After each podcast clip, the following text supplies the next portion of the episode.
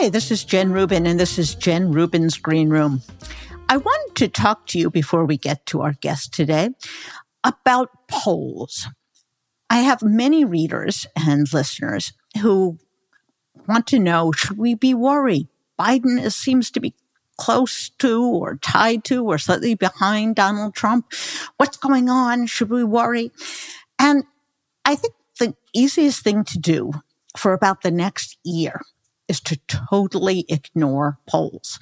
I don't mean this purely as a means of mental self-preservation, although it does perform that service. It's simply that it has zero meaning. And it's not that it has some meaning, it has no meaning. And the reason is really four or five fold. First, have we not learned that these polls are hugely inaccurate? They didn't call the 2000 16 race correctly. They didn't call 2020 correctly. They predicted the red wave in 2022, which never materialized. So why we should keep investing our faith and making decisions and reporting the news based upon this admittedly inaccurate, ridiculous m- method of uh, tracking Americans' thinking is really beyond me. I, I think it's a waste of time. And worse, it makes people crazy. Second, it's way too early. If you go back to a year and a half before the 2016 election or a year and a half before the 2020 election, would you have any meaningful information that Hillary Clinton was going to narrowly lose or Biden was going to narrowly win? You wouldn't. Right now, it's a waste of time because we don't really know what the state of play is. Is Donald Trump already going to be convicted? Is he going to be under trial? Is he going to be exonerated? How is Biden doing? Does he appear vigorous? Does he not appear vigorous? So nothing that we know now really is going to affect what we think 18 months from now. And for that reason alone, we should discount this. Lastly, voters tell us conflicting things. They are of mixed mind on many topics. On one hand, you say, well, the polls show that it, the race is evenly divided between Biden and Trump. On the other hand, you get 65% or so of voters who say these charges are very serious. We shouldn't elect a felon. So which is it? we're not going to elect a felon or we're going to elect Donald Trump who may be a felon. And this sort of contradictory information permeates um, what we get back in polling because number one, people don't know what they want. Secondly, they don't know what the pollster wants. And third of all, we have a lot of voters, most voters, who simply respond based upon their tribal identity. That is why so many people are convinced we're in a recession when we are not in a recession. We've gained millions of jobs. The growth rate is up. The job creation rate is up. Black unemployment, black employment is up. And conversely, inflation is down. So why are people convinced that we're in a depression? because people who don't like Biden, Republicans primarily, are not going to give him credit for anything.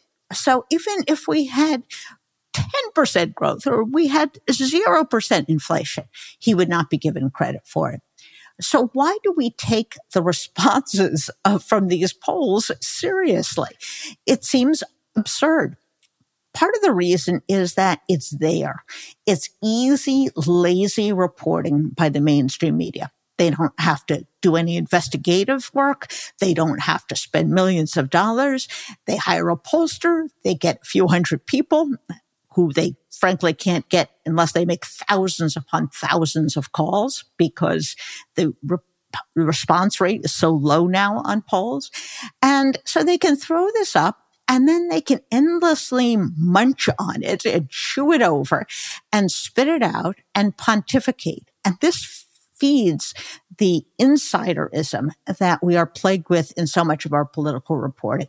So many reporters, rather than report what is actually going on in the economy. Are we in a recession or are we having a really remarkable recovery, that famed soft landing?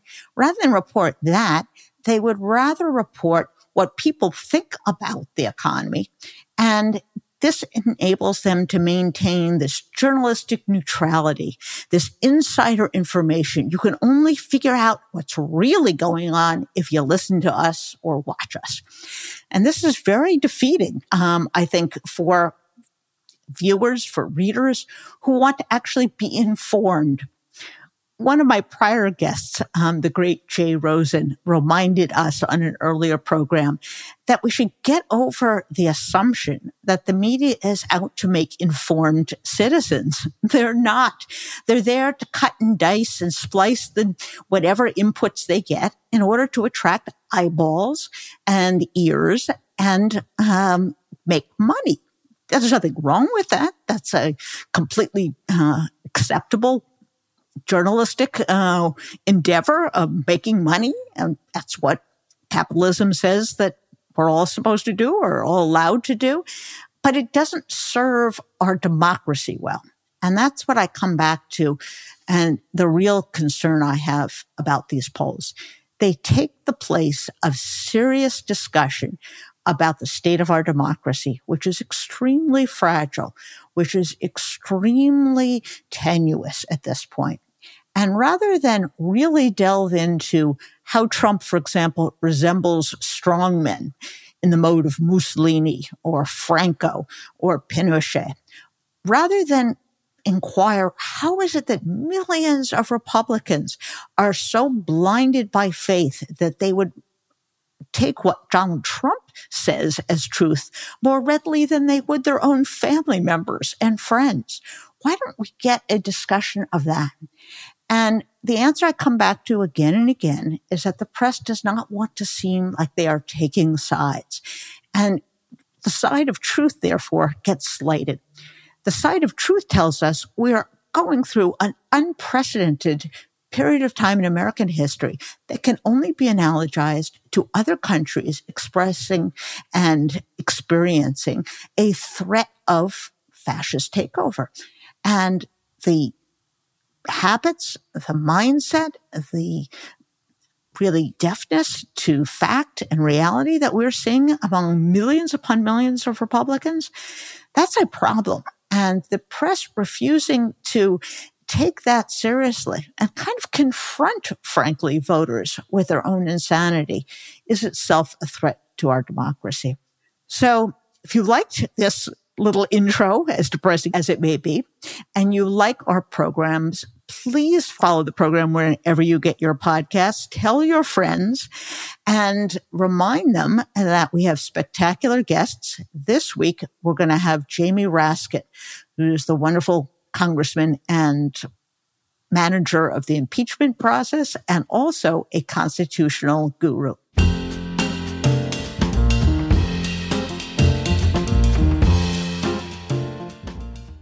Welcome to the show, Congressman Raskin. Well, I'm delighted to be with you, Jennifer Rubin. It is a pleasure to sit down and chat with my favorite congressional guru, uh, someone who has served his country not only in the House, but specifically as the one of the managers on the impeachment and uh, on the January 6th committee, of course.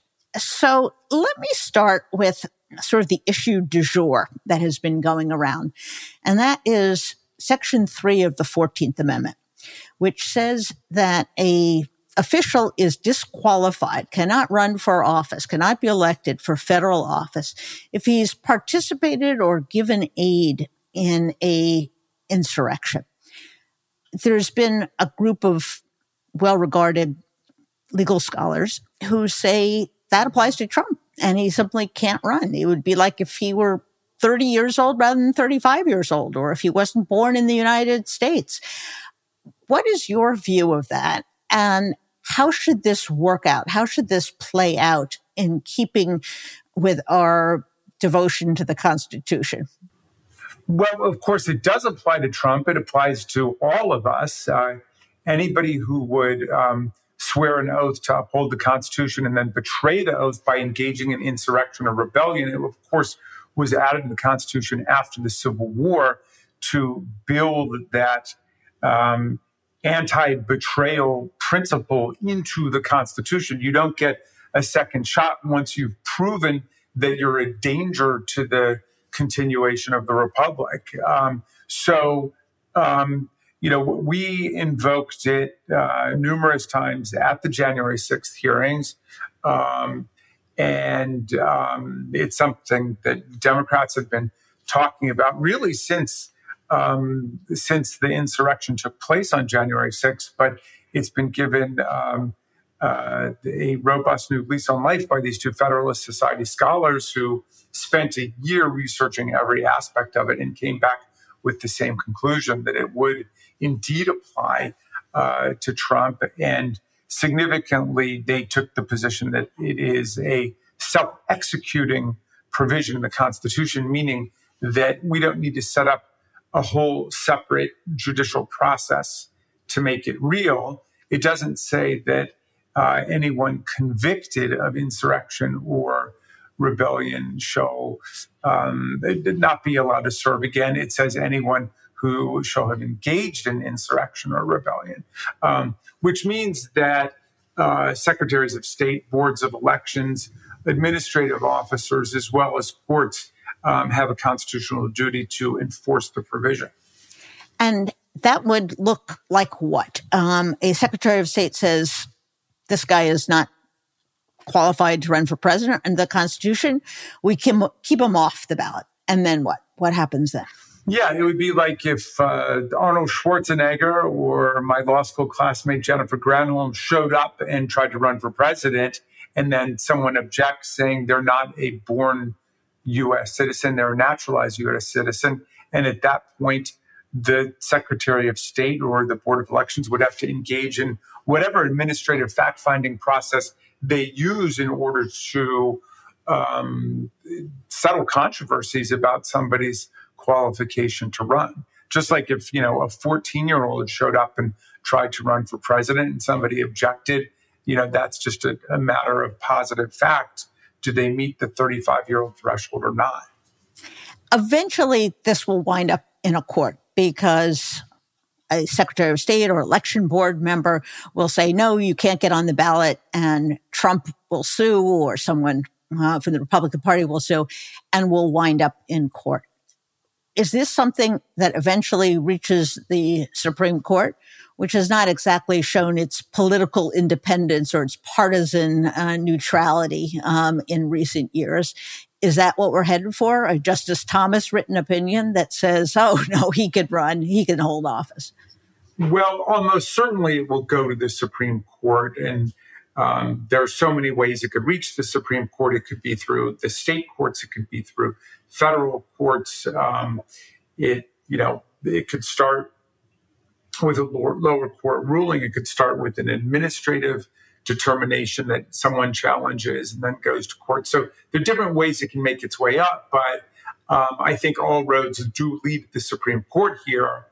Um, and you know, you're right. We obviously have a, a gerrymandered Supreme Court. Uh, my constituent and now the Attorney General Merrick Garland never even got a hearing when he was nominated 11 months uh, before the end of Obama's um, second term. Uh, and yet then they railroaded through the nomination of Amy Coney Barrett. Um, but um, in any event, um, you know, this is a court that, um, has been quite ideologically rigid and fixed. On, on the other hand, the closer you get to Donald Trump himself, the more skittish they seem to be about acting like lockstep robots within the cult of Donald Trump. So, uh, you know, the, the big legal question here is what does it mean to have engaged in insurrection um, within the meaning of Section 3 of the 14th Amendment? Um, you know, I would think it must mean, at least at a minimum, that if you were impeached by the House of Representatives and found by a majority of the Senate to have in, incited an insurrection against the Union, you would qualify. Um, but you know, one can imagine counter arguments to it, and so I do think it's anybody's guess where it would go. But um, you know, we have a very powerful anti insurrection constitution, Jen. Um, you know, Article 1, uh, sec- Section 8, uh, Clause uh, 14 says that Congress has the power to call forth the um, militias uh, of the states in order to put down, in order to suppress insurrections, right? Um, the treason clause defines treason as levying arms against the Union. The Republican guarantee clause says that Congress must guarantee to the people of the states a Republican form of government and assist them in putting down domestic violence. Um, and, uh, you know, there's Section 3 of the 14th Amendment itself, which says if you've sworn an oath to uphold the Constitution, but you engage in insurrection or rebellion, you shall never be allowed to hold federal or state office again.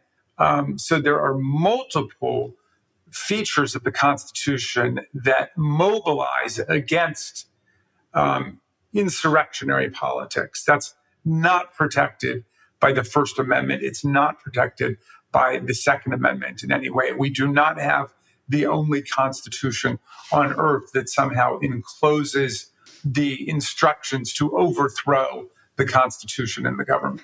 Great point and fascinating citation to those other provisions in the Constitution. And there was a reason for that, of course, which is that the Articles of Confederacy were incapable of dealing with those sorts of rebellions. And then the Civil War came along, and there was further need um, to empower the federal government. Well, but, and there was a very specific event, Shays Rebellion, yes. which the, the framers of the Constitution um, participated in mobilizing against. And um, they felt very strongly something that Abraham Lincoln later restated, which is that um, if you uh, object to what the government is doing, you can use the peaceful mechanisms to change the government through elections. You can amend the Constitution through the provisions of Article 5. Um, or you can exercise your natural rights to overthrow the government, the rights that Jefferson talked about in the Declaration of Independence. But at that point, you set yourself at war against the constitutional order. So you better be sure you're right and you better be sure you're going to win. Because if you think that um, the 2020 presidential election, which the Department of Homeland Security under President Trump determined was the most secure presidential election in our history, is actually an exercise of tyranny, if you think it's an exercise of corruption, and you've taken it to court and it's been rejected by 60 federal and state courts, but you still insist that it is an episode of tyranny like King George's um, abuses and usurpations cited by Jefferson. Okay, then have at it. You can attack our police officers. You can beat people up with Confederate battle flags and Trump flags. You can storm the House and the Senate. You can make war against the constitutional order. But if we stop you and we arrest you and we prevent it from happening, then we are going to prosecute you within the due process of law and the presumption of innocence. But if you're found guilty by a jury of your peers, then uh, like Stewart Rhodes, the Yale Law School graduate who's head of the Oath Keepers, you're going to prison for 18 or 19 years. Um, and that's true of the hundreds of other people who've been convicted. Nobody has had an indictment quashed. Nobody has had a conviction thrown out on the grounds that there is a right to overthrow the government or engage in insurrection. And I press that point, Jen, only because I debate this on an almost daily basis with some of my colleagues who insist that the meaning of the Second Amendment is that the people have the right to overthrow the government, which is why they say we must have assault weapons and AR 15s in the hands of madmen, why there can be no red flag laws, why we cannot ban assault weapons, why we cannot have a universal violent criminal background check. They say that all violates the Second Amendment because it gives the people the right to overthrow the government. It does not. The Supreme Court has never found that. Um, and it's not written in invisible ink that the people can have an insurrection. And we have all these other counter indications in the Constitution itself that the government can put down insurrections. And, um, you know, a subsidiary point to this is the Proud Boys and the Oath Keepers and the Ku Klux Klan are not a militia. A militia is not whoever declares themselves to be a, a militia. The militia is organized by the state governments and appointed the officers are appointed by the state governments, and then the Congress has the power to arm them and to discipline them and to impo- impose rules on them. So that's why the Second Amendment talks about um, a well regulated militia being necessary to the security of a free state. The right of the people to keep and bear arms shall not be infringed. Sometimes my colleagues will get up and say Raskin wants to repeal the Second Amendment. I say, I don't want you to repeal the Second Amendment. I want you to read the Second Amendment. Right. That's all I'm asking.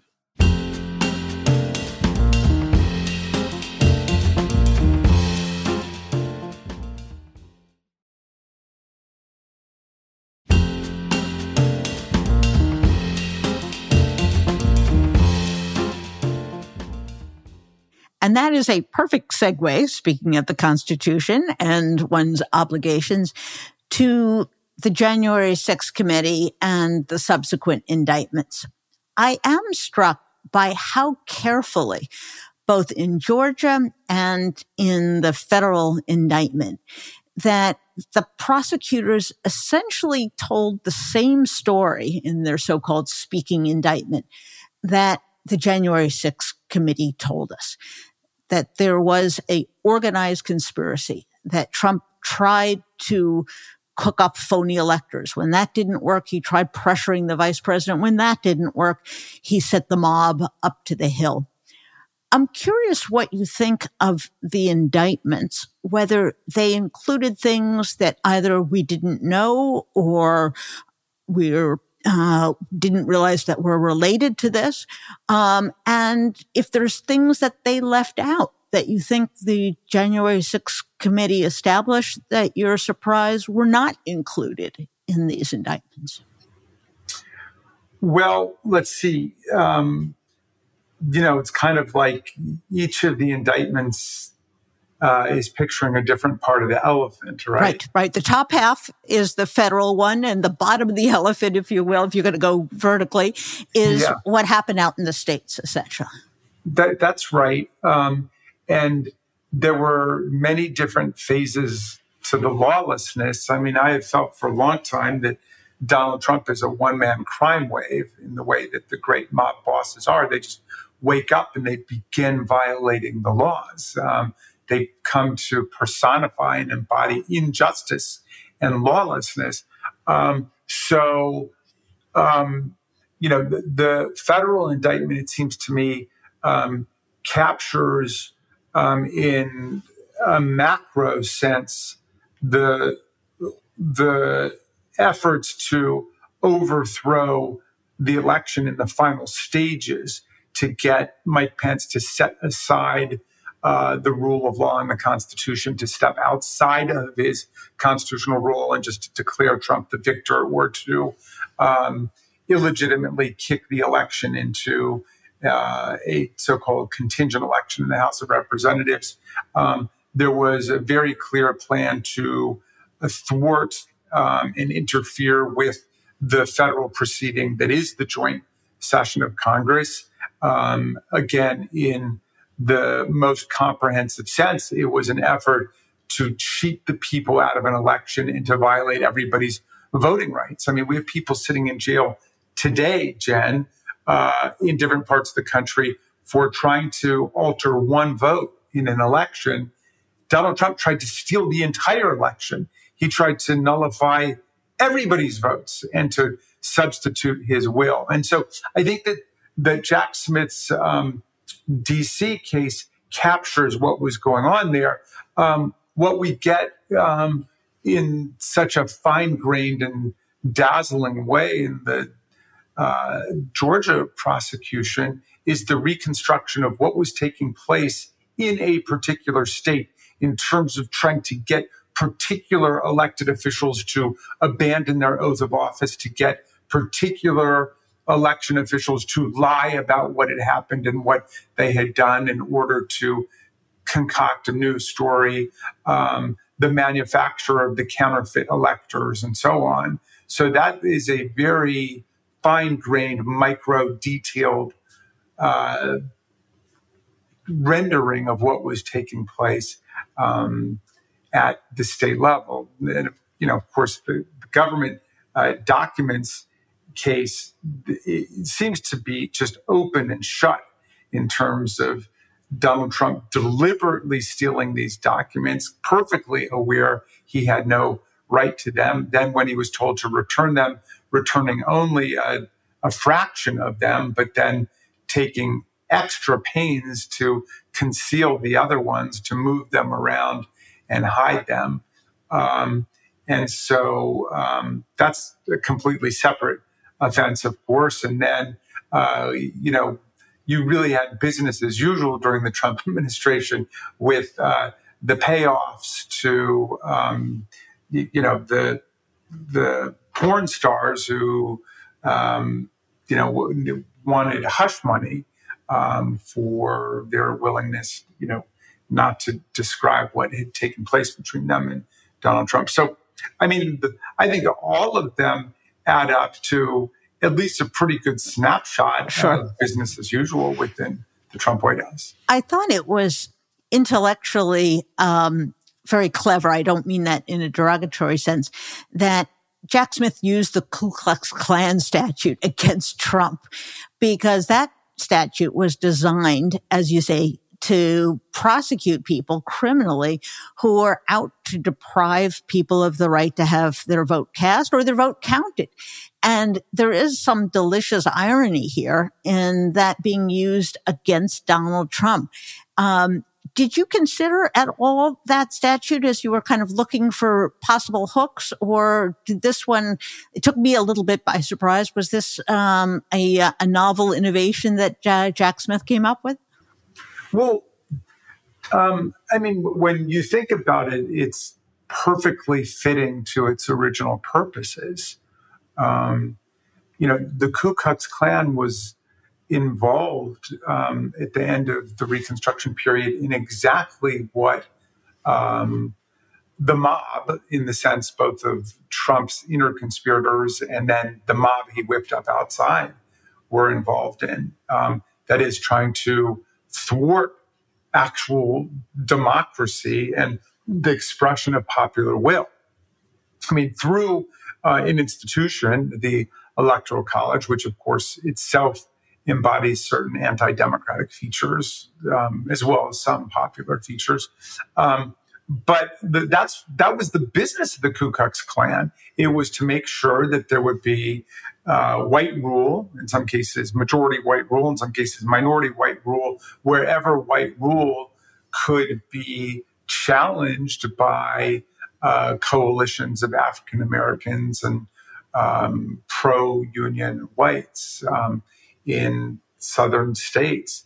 Um, and, um, you know, I, I, don't think it's uh, mere happenstance that the Confederate battle flag was brandished inside um, the Capitol or that there were, um, you know, so many expressions of pro Confederate, pro secessionist politics taking place outside. I mean, all of it is about trying to elevate a particular vision of uh, right wing white supremacy over democratic pol- politics. And, you know, you, to this day, so many of my colleagues on across the aisle will will say we're not a democracy we're a republic now of course a republic is just a representative democracy it, we're a republic because the room won't hold 300 million people but we elect people to represent us.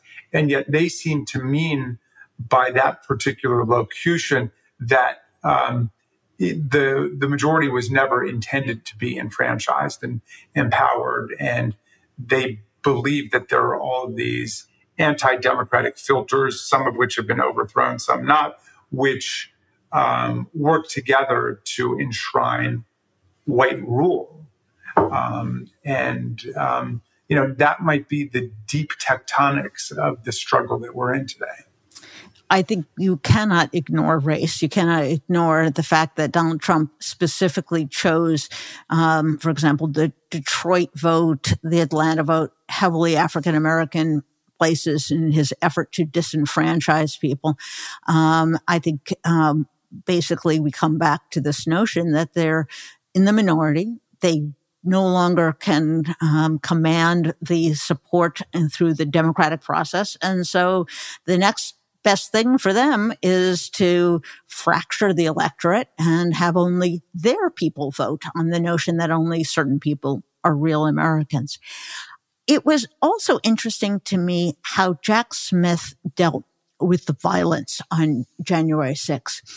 He did not make incitement to violence um, one of the charges, um, but he does say that Trump took advantage of them of the violence.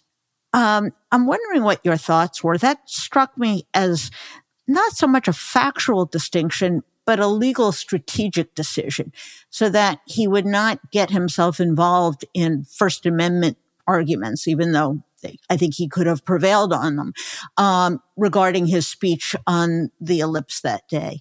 Um, that he didn't want to kind of go down that road of um, kind of fighting out on First Amendment grounds, and so he says right up front in the indictment that everyone has the, he had the right to say whatever he wanted. He just didn't have the right to try to overthrow the election.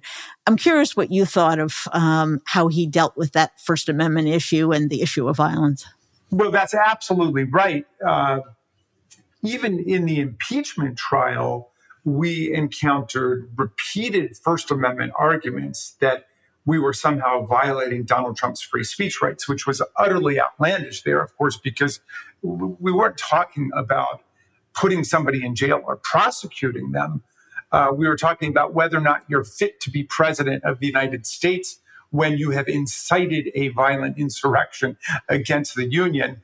Um, I think the, the founders would turn over in their graves to think that somehow the Senate could not exercise their jurisdiction over a president who incites violent insurrection because it would violate the president's First Amendment rights. That's cuckoo. But even there, that was the major claim that was being advanced at various points. And I remember uh, Alan Dershowitz, my former criminal law professor, denounced me for um, you know trampling Donald Trump's First Amendment rights, which strikes me as utterly ridiculous. So, in addition to it being a category error, because you're talking about the standards of high crime and misdemeanor, the and misdemeanor, and the standard of presidential conduct, not whether or not someone's going to jail. But leaving that aside, even if we were talking about a criminal prosecution. And this is why I think you're right that Jack Smith could have gone there, but decided for prudential and tactical reasons not to go there. But the fact is that under the Brandenburg decision, incitement to imminent lawless action that's likely to produce imminent lawless action is not protected by the First Amendment. That's what's cut out. And that is definitely a small terrain. The Constitution protects a lot in terms of free speech, but what it doesn't protect is precisely what Donald Trump did, which was to engage in deliberate incitement of a mob to engage in imminent lawless action in a way that's likely to produce it. And how do we know that it's likely to produce it? It did produce it. I mean, the proof is in the pudding. It's exactly what happened there. So I think he could have gone to that very underutilized um, and little known statute, which talks about aiding and abetting and um, giving aid and comfort to insurrectionists. And of course, he's given aid and comfort after the fact, too, including on that day when he continued to egg them on during the day. Remember when he tweeted against Pence that he didn't have the courage that needed to be done. But then he directly gave aid and comfort to the insurrectionists um, calling them great patriots and telling them never to forget this day and lauding them, praising them for what they had done. And he's continued to do that all along um, to this day when now he is saying he's going to offer mass pardons to lots of the people who were involved um, in the violence. So, having said all of that, I think Jack Smith made um, a totally defensible strategic and tactical decision, which was not to go there, not to give them the opening that they love to play the free speech victim. These are the same people banning books and um, driving uh, professors out of their jobs and doing whatever they can to censor free speech. But in any event, not giving them the opportunity to um, to strike the pose of free speech victims, but say we're going to just focus exclusively on conduct that was um, designed to overthrow the election. Now, of course, you know most crimes uh, target conduct that itself is braided with speech. I mean, you think about insider trading. It's hard to contemplate insider trading without there being speech or um, an antitrust conspiracy to fix prices. Very tough to know how that conduct is not accomplished without expression and communication. I mean, even um, you know, most rapes are not just the violent coercion, but also the threats that go along with them and the telling the person what to do. I mean, you it's hard to rob a bank without using verbal speech or written speech, right? So um, they will come back and they will start whining, as I think you suggested, Jen, about this being an attack uh, on free speech, but no more so than any other criminal prosecution in the country.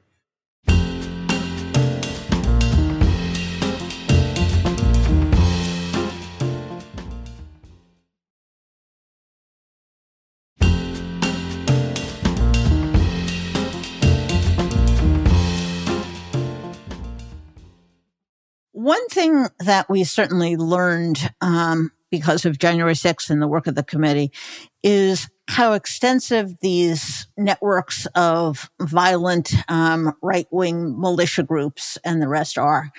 And many people have pointed to the number of people who were either current or former members of the military, current or former members of um, the police. I'm wondering whether you think we are doing enough um, to make sure that people who hold those views that are contrary to democracy are not in the military or law enforcement.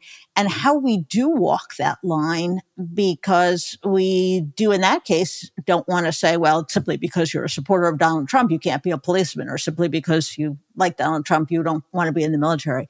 Talk a little bit about that problem and how we navigate around free speech when it comes to the military and law enforcement well, the real problem is um, that a number of the extremist groups have undertaken premeditated, deliberate campaigns to get people to go and interview for those uh, jobs and positions, to suppress their membership and their involvement and their association with the different extremist groups, and to get in and then to use their positions in order to advance um, the anti uh, constitutional, anti democratic, extremist programs and agendas. So it, it's not that there's some people who happen to find themselves with these views in those positions. There's a deliberate effort to populate the military and police departments with extremists. And, um, you know, the, the extremist groups that are doing that understand their history because that's the moment when fascism um, really uh, begins to uh, reach a tipping point in a society when um, they've been able to infiltrate and penetrate and dominate different law enforcement institutions and different military institutions. So, um, you know, I, I uh, I have no doubt that there are people who have voted for Biden in the military, the people who voted for Trump in the military, and so on.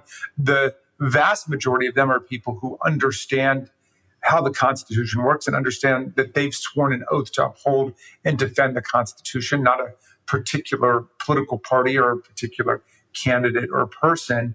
Um, the problem is that we have serious organizing to take uh, to take over various institutions. And that's what we need to be focused on.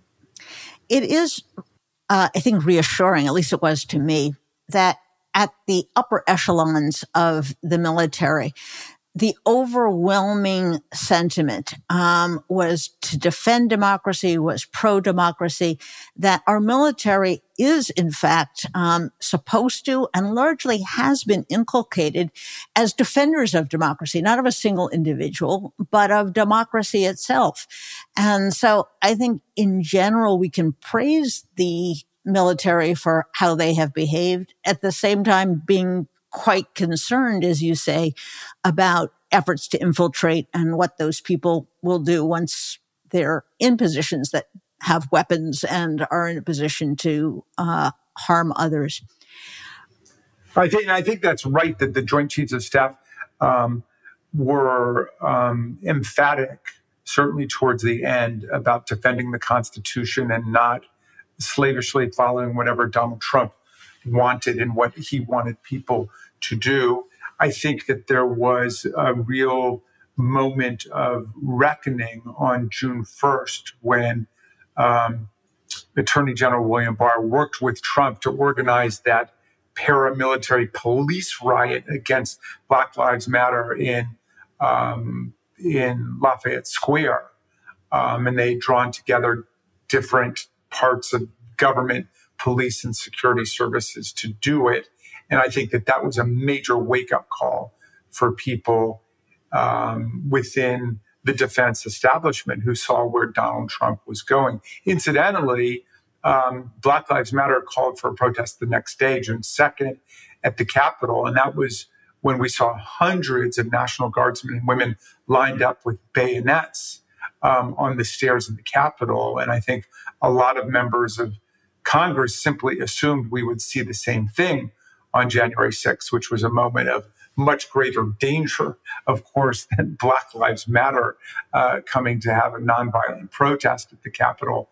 Um, and yet, we didn't get that precisely because uh, Donald Trump, um, as president and the commander in chief of uh, the armed forces and the militias, when called into actual action, uh, didn't do anything to engage them. Um, and it wasn't until the very end that they came in um, and helped us to save the day. The investigators at the state and federal level uh, have certainly pierced the inner circle of Donald Trump. The group they've not really been able to pierce is your colleagues. Um, and the January 6th committee and presumably the prosecutors have sort of been stymied in their efforts to figure out exactly how much influence, how much of a role that members of Congress who are also sworn to uphold the Constitution played in January 6th, either in the pre planning or in the efforts to enlist phony electors. Do you think we will get to the bottom of that? And I wonder how you personally feel going to work every day with some of those people who remain in Congress who clearly at the very least were cheering this on. At the least, we're cheering this on. Well, it's an open and important question you raise. Um, a number of our colleagues in the House openly defied subpoenas that the January 6th committee issued them to come and testify about what they did know and what they didn't know. So, because they violated the subpoenas rendered by um, the Congress, um, which others have been sanctioned for and may indeed go to jail for. Um, we don't know a lot about what precisely they did. I mean, we get it in um, partial glimpses uh, revealed by other people's testimony and by other documentary evidence that comes in. And uh, of course, the the constitutional ambiguity that they're preying on is that they are guaranteed uh, under the speech and debate clause that they won't be um, held to account outside of Congress um, for legislative actions that they take within Congress. But um, look, obviously, if somebody uh, is a member of Congress and they rob a bank, um, if they you know, knock over a liquor store, they're not covered by the speech and debate clause, even if it takes place in Washington, D.C. So the the tricky part here is how do you disentangle those things which they clearly are empowered to do, like they wanted to raise objections, um, however specious, against the acceptance of electoral college votes from um, Arizona and Georgia and um, Pennsylvania and so on. Um, okay, they've got a right to do that. How do you dis- how do you disentangle that right from um, participating in um, a campaign uh, to overturn the election result by getting Pence to step outside of his constitutional role or giving aid and comfort to violent insurrectionists. Um, you know, we don't know whether any of those things happened, but we need to have some way of finding out. And, um, you know, just because you're a member of Congress doesn't mean that you're um, entitled to engage in other criminal actions, including criminal actions that people who are not in Congress are being charged for today. Well, it will be interesting to see if any of the co-defendants in Georgia decide to cut deals and what information they might be able to convey, not only about Donald Trump, but about members of Congress. Taking a step back um, as we reach the end of our time, I'm wondering what your biggest concern about the 2024 election is.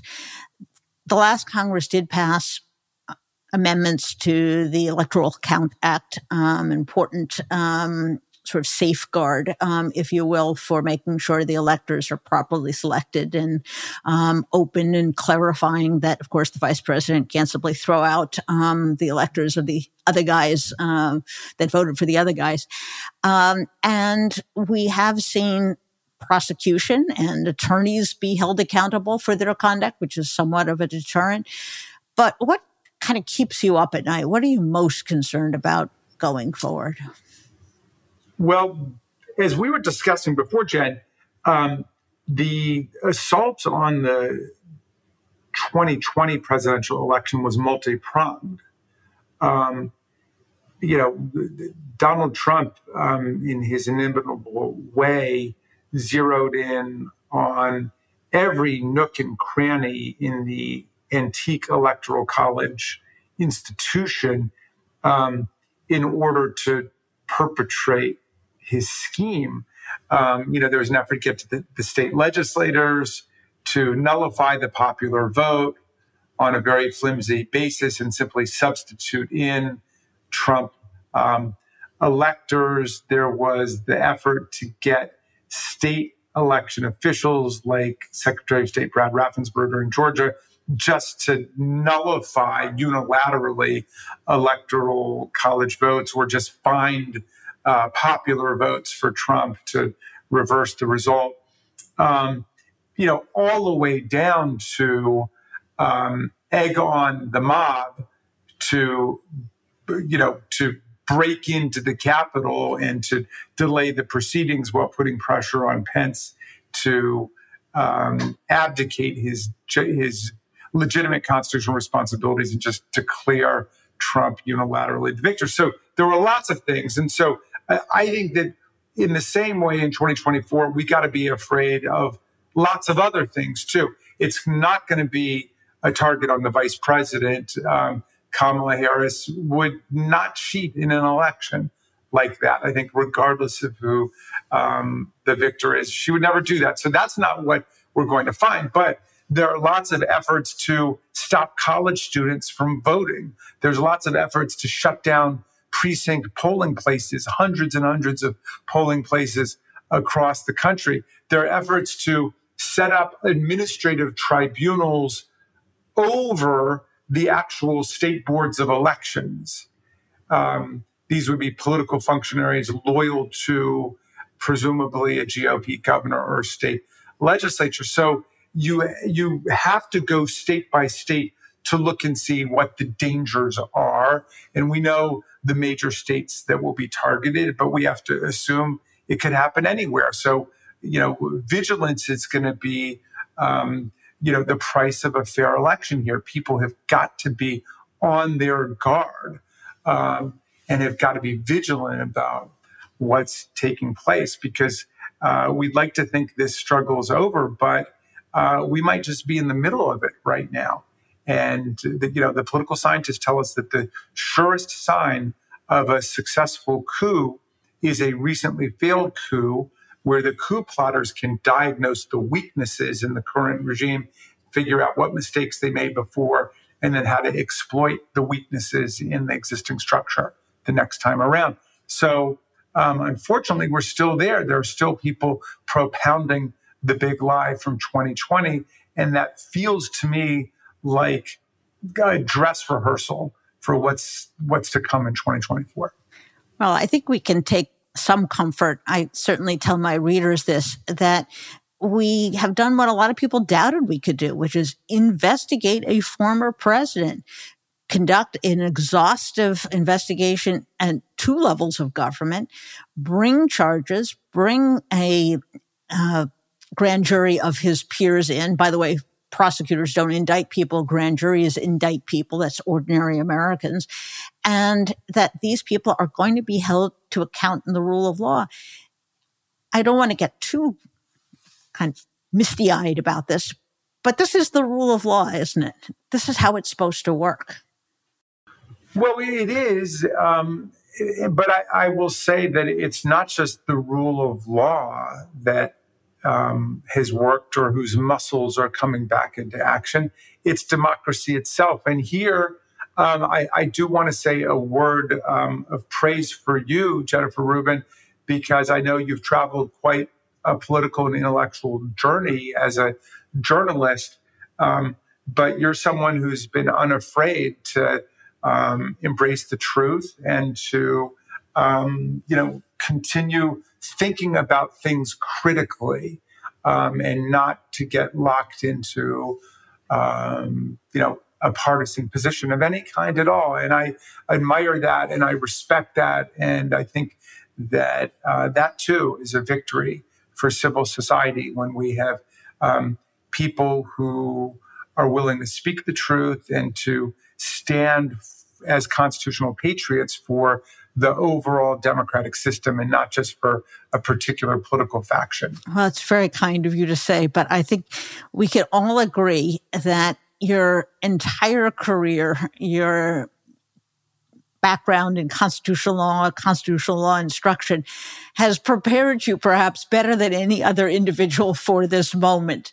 And um, your service to the country and your ability to articulate sometimes what seems like esoteric constitutional principles in ways that people understand and have meaning to them is a great, great benefit to our democracy.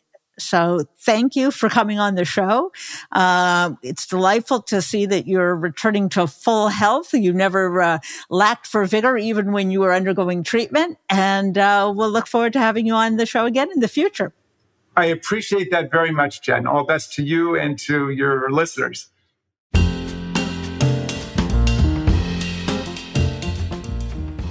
And that was Jamie Raskin. What a treasure he is. What a public servant in all the best senses of the word that is.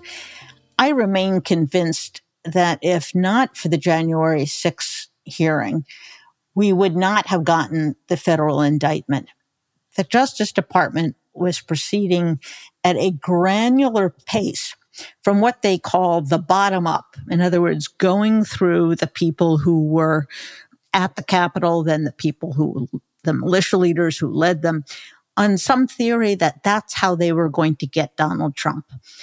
You'll notice that in the indictments that we now have of Donald Trump, there is no connection that was ever established as a matter of law that you could get a prosecution tying Trump to the militia. In other words, that theory that the Justice Department had been operating under, that they were going to get Trump by going up the chain of command, was never going to work. And it never has. We've never been able to show that. And instead, what they had to do was exactly what the committee did and what Jack Smith did, which was take a step back and look at the entire coup, which was what was going on, and see the ways in which the events of January 6th were preceded by the phony elector scheme, the efforts to pressure people like Brad Raffensperger, the effort to pressure the vice president. And that that was the coup that Donald Trump was most intimately involved in. And that was the kind of behavior that he is going to be held accountable in at least two trials, one in state court and one in federal court. And we should keep our eye on Arizona because that is another state in which there's ample evidence. Just as Fani Willis did a deep dive into the evidence in Georgia, I think Arizona will bear fruit as well. So we're perhaps not quite done with the indictments yet. And the rule of law slowly, slowly is working its way. And for that, we should be both proud and appreciative, but also alarmed at the degree to which Trump and his supporters continue to denigrate and try to discredit the state and federal courts. A great danger to our democracy as well. If you like this show, please tell your friends, ask them to follow Jen Rubin's Green Room on Spotify, Apple Podcasts, or wherever they get the podcasts. And we'll see you next time. Bye bye.